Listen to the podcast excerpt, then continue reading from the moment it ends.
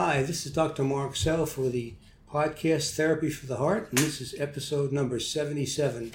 And I'm going to talk about how intensive parental arguing can lead to brain damage in children. In most of my talks, podcasts, or psychotherapy videos, I've referred to the consequences of parents arguing in front of their children. It's never good. It's going to happen because parents are human and they're going to talk in, in front of their children, and the most you can do is control that impulse because it's always scary for children to hear arguments, especially very young children. And they really don't know what's going on. They can perceive that there's uh, torment between the two two adults that are, they're supposed to be in care of them, and hostility, uh, but then sometimes desertion. Often parents, when they have a fight, might slam the door and walk out, one of them. And uh, so the child can feel, oh my God, you know, uh, my parents are not going to stay together. It's a terrifying feeling that the parents are going to split up because there's something. And also they blame themselves. They quickly will blame themselves because, oh, it must be something that I didn't do properly or right, and it's all my fault. And that's where children go. It's my fault. I did something bad. I didn't pick up my room like I was told them to. I ate my, all my food, whatever. They'll find a reason to recourse to blame themselves. So although I've been talking a lot about this and referring to it, I found an article in um, the Journal of Personal and Social Relationships. It's March two thousand eighteen. And this article puts a different light on what I've been thinking, and many people have been thinking, it's not just myself, but it's just more of an emphasis. And in that article, they found that severe conflict that persists uh, between parents can cause lasting damage. It's a disruption to the early development of the child. And again, the same reasons as child, child blames itself. It's terrified that the parents are going to split up. They don't understand what's happening. So in addition to affecting the brain, there's also resultant depression in children, anxiety, conduct disorders, acting out because they don't understand what's happening. So to get them some sort of attention in a different way, they might get into trouble. All sorts of things will happen with children if they're observing this uh, conflict. And it's very scary for them. They can become very depressed or withdrawn. And often they might not be able to say anything about it because they're afraid of their parents' response if they're criti- criticizing their parents. Children who are shy are more vulnerable. They will have trouble identifying neutral interactions. The incidence of divorce has been on the rise since two thousand nine. People may think that staying together is better for the children, but the research shows that arguments tend to be more damaging than breakups. Children can be impossible. If you have an inconsolable, inconsolable child, and that child cannot give you any peace because it continues to wake up and cry all times of the night, it's very stressful for parents, very hard to cope with. A famous psychoanalyst uh, wrote a paper about all the reasons to hate children. And that, that was written because there are many reasons why you're going to feel hate towards your child. It's a very difficult, burdensome chore. He wrote that to relieve the guilt the parents will have in raising children because of how they feel towards their children. So he wrote it because he's, he's trying to say this is human to feel this way. And that was very relieving for most parents, I think, and therapists who read that article to help their patients feel less guilty. So feeling is not something to be hateful of yourself about, feeling hate. It's what you do with those feelings. So if you act them out, if you castigate your child or um, scream at them, curse at them, call them names, in the worst case scenario, which often parents will do, hit them, beat them, it's all right to feel things, but not to act out on them.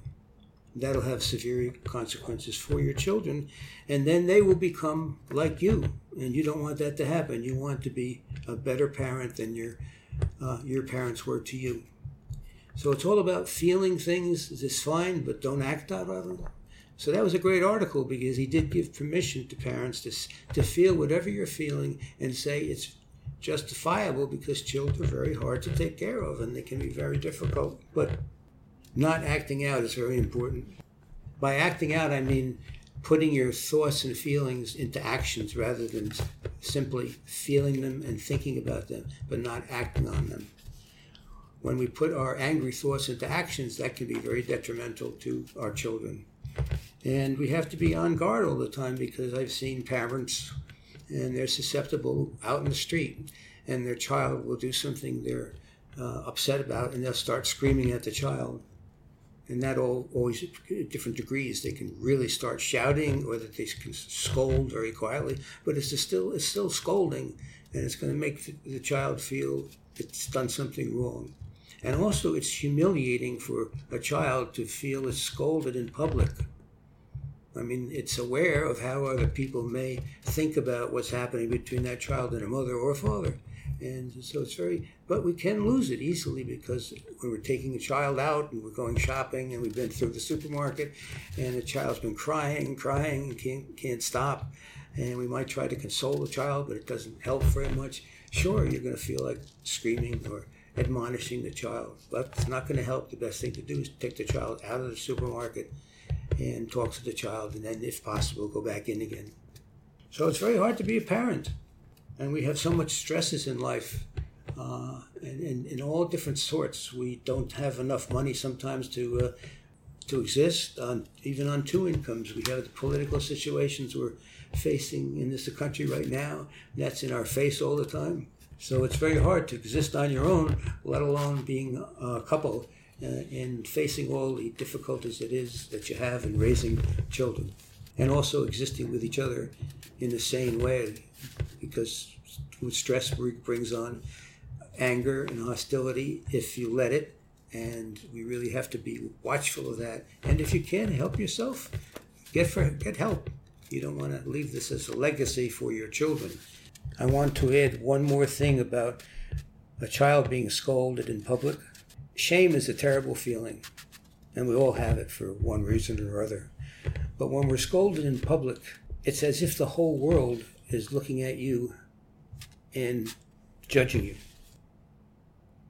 You do not want your child to take on the responsibilities of feeling that, like it's your fault. That could take years and years and years of therapy to undo. But there is something that you can do about it right now. So what can you do about these two, these things to avoid them? Well, first of all, one of the most important things that you can do is ask your child how they experience you when you're fighting. You want to get them to know how they experience it, meaning how are they interpreting that? Are they thinking that it's you you and uh, uh, dad, or you and your partner are going to break up? Is that what they think? Is that what they fear? Because then you can reassure them that parents have fights all the time, and that's not going to lead to you leaving them. But they don't understand that, so you need to have them express it. Yes, it seems like you and dad are going to leave me. You're going to be so upset. You want to reassure them that that's not going to happen. And by doing so, to assure them that this is going to be a safe place for them. A home should be a safe place, and and please encourage them to speak to you if they're upset about something, rather than not say anything because you want to know, and you have to mean that.